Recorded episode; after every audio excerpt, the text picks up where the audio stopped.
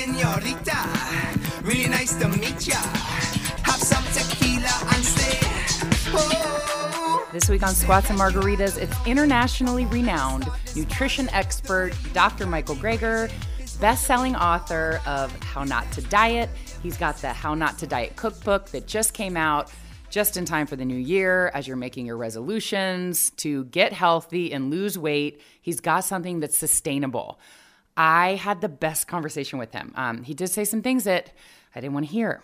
Um, we talk about alcohol, and I covered my ears when he was talking, but you guys can hear that part um, and what he had to say about that. Um, intermittent fasting, why we shouldn't be eating after 7 p.m., um, how we should eat an apple before dinner, and you'll end up eating 300 less calories than you would had you not had the apple. Right now, I'm sipping on a green juice margarita because I feel like that's the only thing Dr. Greger would allow.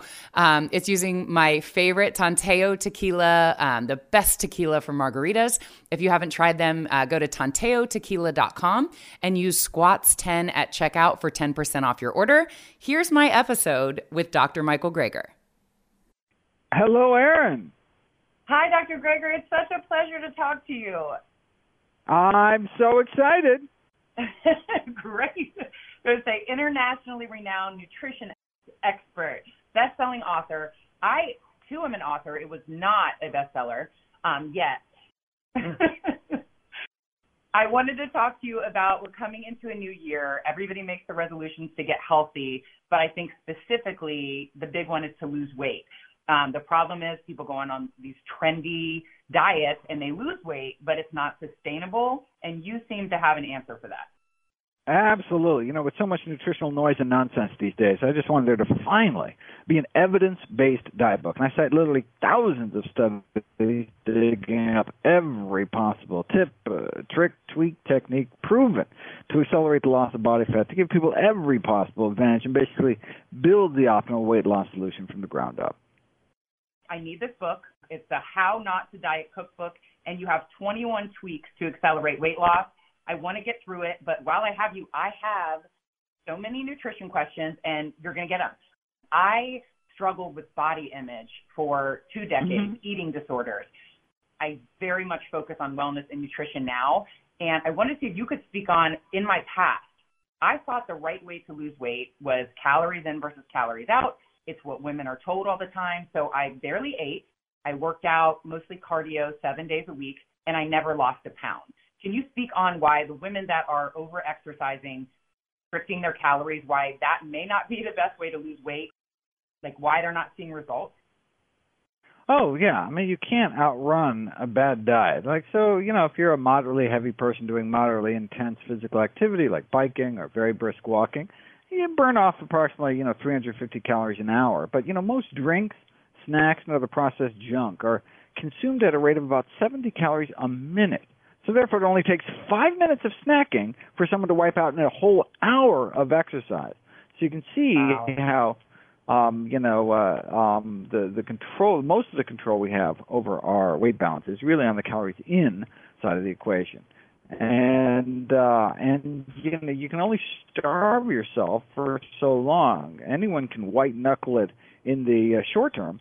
But the reason um that uh that my approach is is more sustainable is because the way it makes people feel. Key difference between plant-based nutrition and more traditional approaches to weight loss is that people are encouraged to eat ad libitum which means eat as much as you want. There's no calorie counting no portion control just eating. The strategy mm-hmm. is to improve the quality of food rather than restricting the quantity of food. So it doesn't leave you hungry. Instead, you get a boost of energy, better digestion, better sleep. But you don't know how good you're going to feel until you give it a try.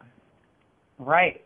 Is most of your um, research back like through like the plant-based veganism? Like I feel like that's all the rage now, and everybody is going plant-based. Why should we be eating plant-based?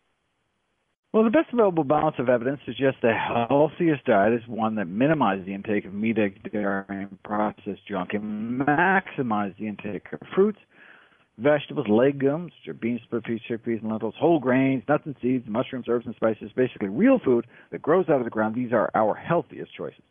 There's another movement towards non-dairy. Is it because it's processed? Like, should we, we be looking to cut it out, and why?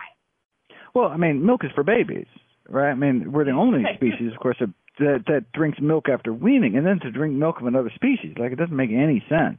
Um, and so, look, milk is great to put a couple, uh, you know, cow's milk is great to put a couple hundred uh, pounds on a baby calf in a few months. But uh, you know, that's, I mean, it's not, uh, it's, it's, it's not what we should be eating. It's uh, increased the risk for prostate cancer, Parkinson's disease, um, a number of uh, of things, and there's just healthier sources of calcium out there. We can get calcium the same place the cows got the calcium in the first place, um, uh, from uh, from plants. We don't have to eat grass, but uh, um, uh, dark green leafy vegetables are the healthiest source because then you get all the calcium. But as a, instead of the baggage of the saturated butterfat and the hormones and the cholesterol, you get a bonus of fiber and folate and antioxidants and phytonutrients and iron, all the things mi- missing from the from you know dairy calcium sources. Right. Okay, I'm cutting dairy.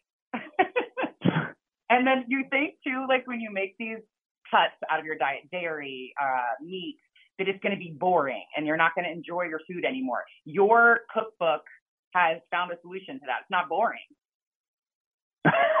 well, and look, there's a constellation of new consumer choices.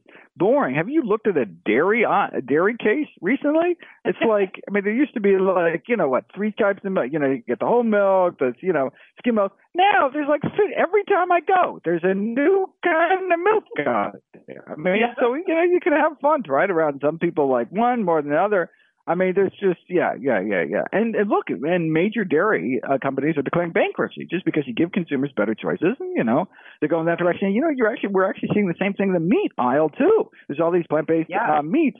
Um, uh, and uh, you know, and look, if it tastes good, it tastes just as good um, uh, same mouthfeel, same texture, with all the you know that we grew up um, in love with, but just happens to have zero cholesterol, less saturated fat, you know, is healthier. Well, then there you go. I have to ask, and I don't know if I want to know the answer. How bad is alcohol? if you're looking at it from a losing weight perspective, or just being healthy in general, is moderate alcohol? Because my brand is Squats and Margaritas, and I enjoy cocktails daily in moderation because it makes me feel like I'm not deprived and I can stick with my like healthy eating plan because I can have a cocktail. How bad is alcohol from a fat burning perspective and for just someone that's trying to live a healthy lifestyle? I can take it. Squats and virgin margaritas. That's the way to go. um, alcohol uh, is uh, increases the risk of cancer. Um, even light drinking, so less than a drink a day, increases risk of breast cancer.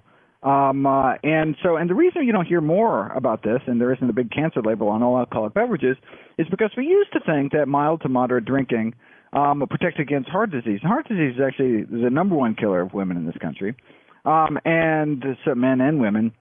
And so they didn't want to dissuade people um, just to um, prevent cancer deaths. But now we realize um, that's a consequence of an artifact where we were mischaracterizing uh, uh, non-drinkers as uh, as as never drinkers, um, and so uh, and and and so there actually is not um, a benefit to lower moderate drinking uh, for heart disease. So then we just have the increased cancer risk.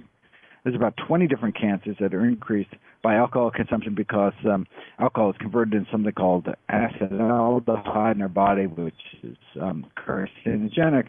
Our body gets rid of it uh, relatively quickly, but um, but unfortunately um, uh, increases our risk. And so um, it's a what's called a category one carcinogen. Meaning we know it causes cancer in human beings, so we really should try to minimize our exposure. Even red wine because you're saying it doesn't have that heart benefit. Oh well, no, no, actually, oh, you know that's a, that you know that's actually a really good point. So um, uh, red wine is the only alcoholic beverages that beverage that has not been tied to increased breast cancer risk, and we think it's because um, of this uh, compound uh, in the skins of grapes, uh, which acts as what's called an aromatase inhibitor, um, which prevents the conversion, the the synthesis of estrogen um, in your body. It's, it's an enzyme that uh, that breast cancer cells use to kind of promote fuel their own growth. Um, and there are aromatase inhibitors in the skins of grapes and white mushrooms and other um, healthy foods that actually blocks that. And so, um, the while the alcohol is increasing risk of breast cancer, that that uh, that compound in the skin of grapes found in red wine is decreasing risk, such that red wine has a neutral effect. However, if you ate grapes, um, then presumably you'd actually get a benefit because you wouldn't have that um, competing um, uh, bump in in cancer risk. Oh, squats and grapes, I guess. Squats and grapes, I love it. Sign me up. yeah, I'm gonna have to sign you up because I don't know if I'm on that plan. What about supplements? You are eating a pretty healthy diet. How important is supplements? Like supplementing something, should you be taking a daily multivitamin, or should be, you be looking for that through just like healthy, unprocessed food as a main source? There, there, are there are two vitamins that are not made by plants. So anyone eating a healthy diet centered around plants um, needs uh, to make sure they get a regular, reliable source. Uh, one vitamin is vitamin D, uh, not made by plants, made by animals, such as yourself. When you walk outside, it's the sunshine vitamin. But you know, these days people are spending more time indoors uh, um, at this time of year at the higher latitudes.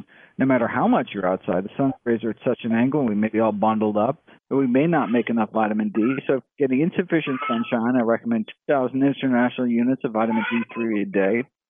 Um, and the only other vitamin not made by plants is vitamin B12, not made by animals either, made by little microbes that blanket the earth. So we used to get B12 drinking out of a mountain stream, well water or something, but now we chlorinate the water supply to kill off any bacteria. So we don't get a lot of B12 in our water anymore. Don't get a lot of cholera either. It's a good thing that we live in such a nice sanitary world. But because of that, we need to get a regular, reliable source of B12 somewhere our fellow great apes get all the B12 they need eating bugs, dirt, and feces. I prefer supplements. Um, so uh, 2,000 micrograms of what's called cyanocobalamin once a week, or 50 micrograms a day get all the B12 you need. Amazing.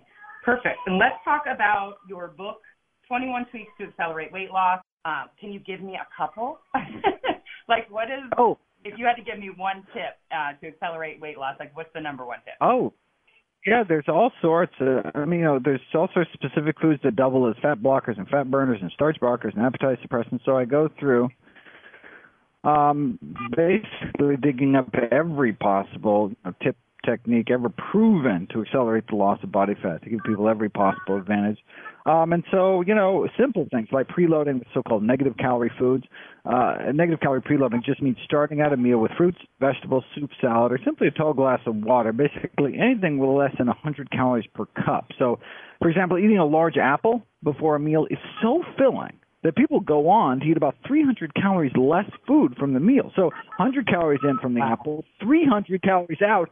So an apple eaten before a meal effectively has negative 200 calories. That is amazing. What a great tip. I got to go get apples. I'm going to put that on my list. ah. what about um, so these recipes, Dr. Greger? As you can hear in the background, um, I have two toddlers. How easy are these recipes? Is this I'm not going to need to make a commitment and do planning to these recipes for someone that's not a chef and maybe doesn't have a lot of time on their hands?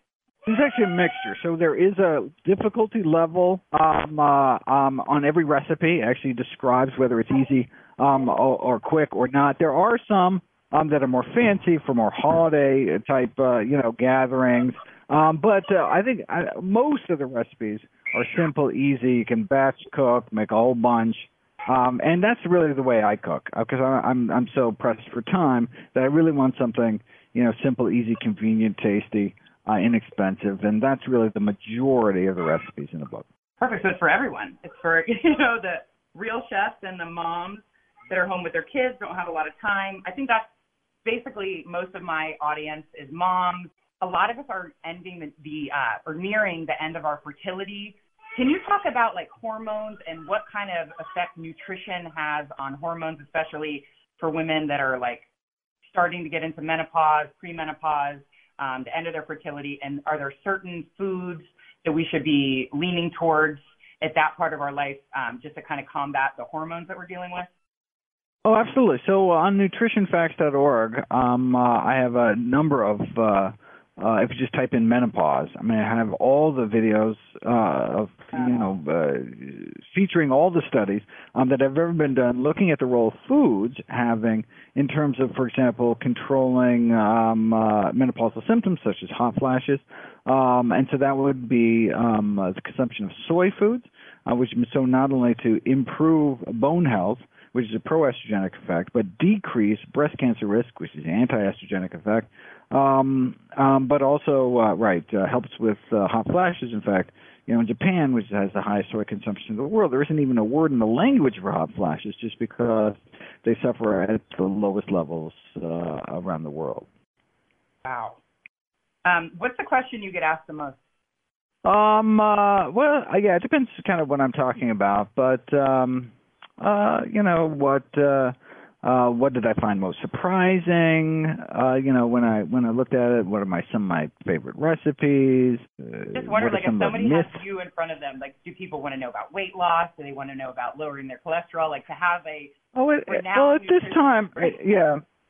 So yeah, so it depends on the it depends on the audience, but this time of year, um, with you know New Year's resolutions, people are really focused on weight loss. So what a perfect timing um, for the cookbook to come out um, last uh, year around this time, the How Not to Diet, the, the the book came out, and so this is a you know this is a where people are just kind of you know self-reflecting and really want to work on on New Year, New You self-improvement, and so uh, we wanted to have this really as a practical guide to um, basically uh, to put How Not to Diet, um, the kind of mountain of evidence I presented into practice.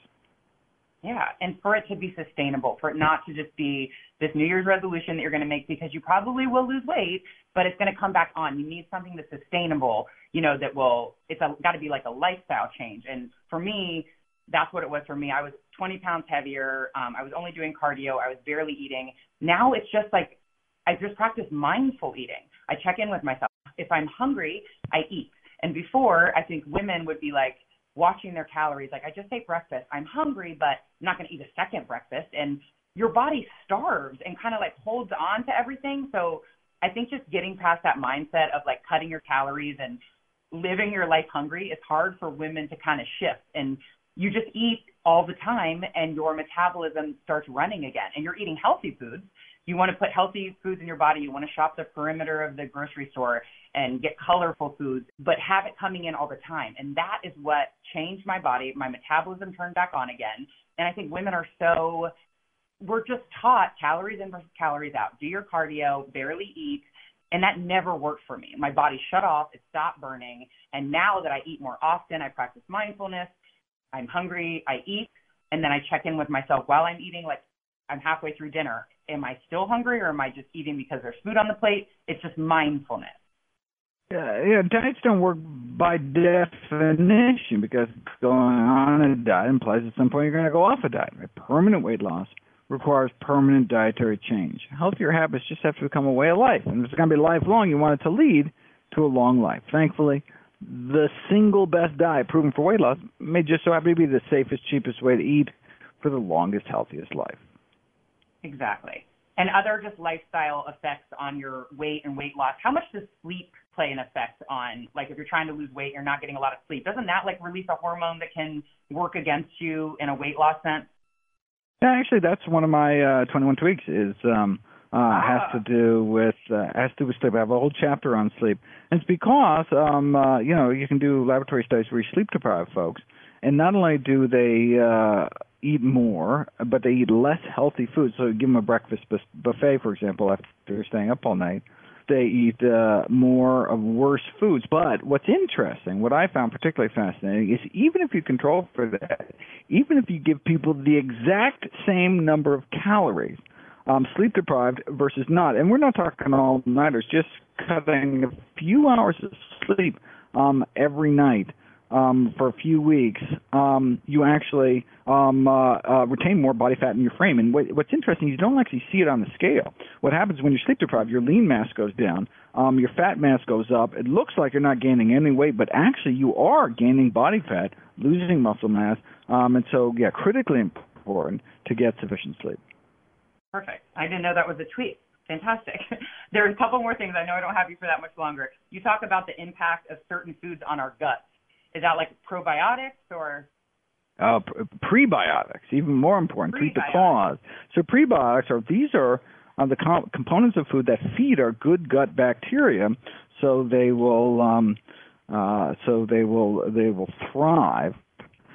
Uh, and so that's uh, there's two types basically fiber and resistant starch found concentrated in whole plant foods, particularly whole grains and legumes, or beans, split peas, chickpeas, and lentils. So these are the uh, prebiotic foods critical to cultivating a healthy gut flora, which is not only important for gut health, um, but we're now learning that our, our good gut bacteria play a role in all aspects, all of our body systems, improves uh, um, immune function, uh, mental health, um, uh, and so uh, and so you know, and uh, you know, certainly appetite, um, weight loss, um, and you can prove this with so-called fecal transplant studies, where you actually take one person's gut flora and switch it to another person.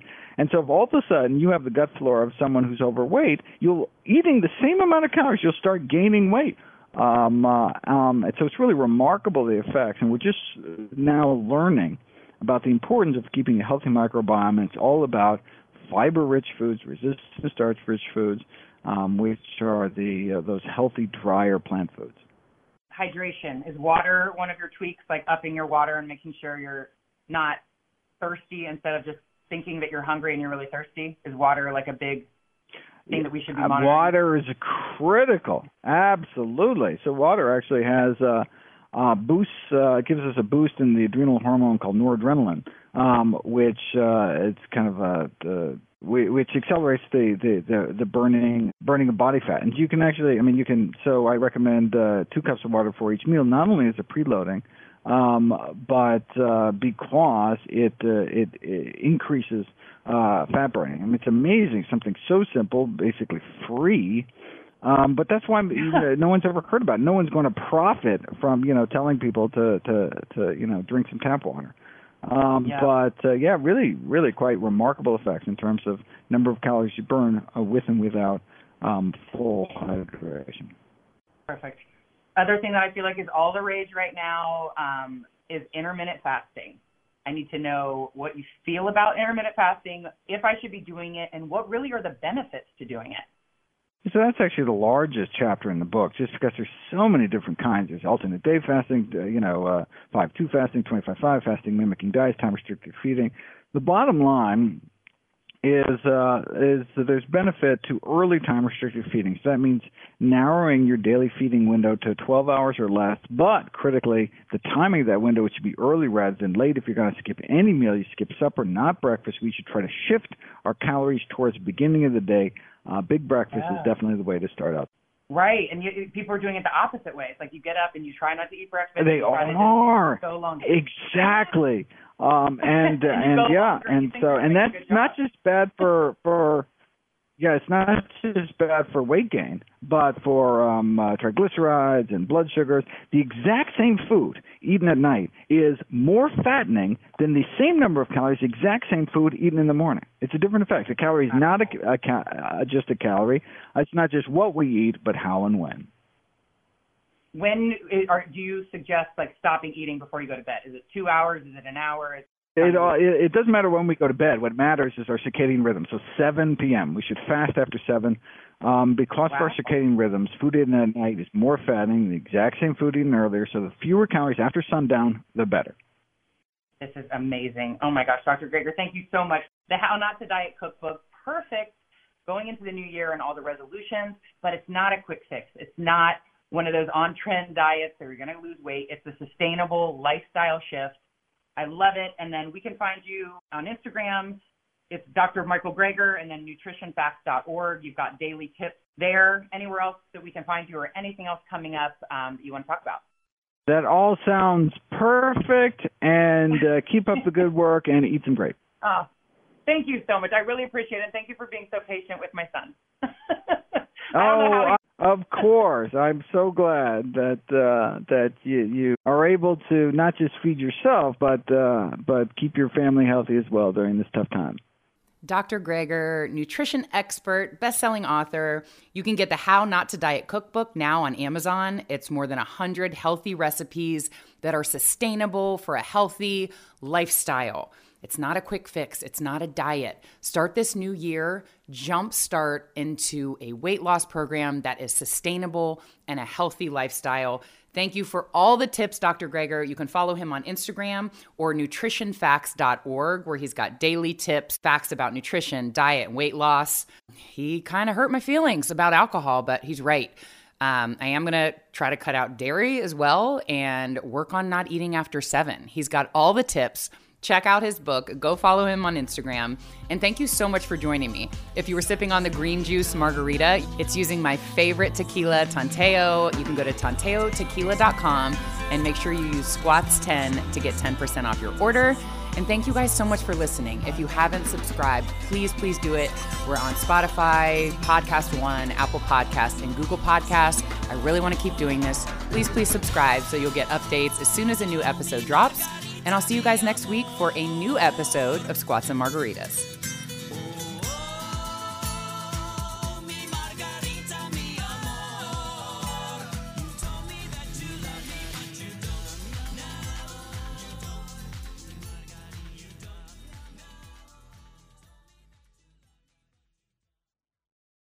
To be your best every day, you need proven quality sleep every night. Science proves your best sleep is vital to your mental, emotional, and physical health. And that's where the sleep number bed comes in. And let me tell you, ever since I've had it, my sleep IQ score is just going higher and higher. And did you know 8 out of 10 couples say that one of them sleeps too hot or too cold? Science tells us regulating your sleep temperature leads to higher quality sleep. For many couples, temperature struggles are a real challenge. So here are some tips to help you both sleep just right. Look for beds designed with temperature benefits such as the new Sleep Number Climate 360 smart bed that actively warms and cools each side so you both sleep blissfully comfortable. And now save 40% on the Sleep Number 360 special edition smart bed. Plus special financing for a limited time. Only at Sleep Number stores or sleepnumber.com slash podcast one. Sleep Number the official sleep and wellness partner of the National Football League. Subject to credit approval, minimum monthly payments required. See sleepnumber.com for details.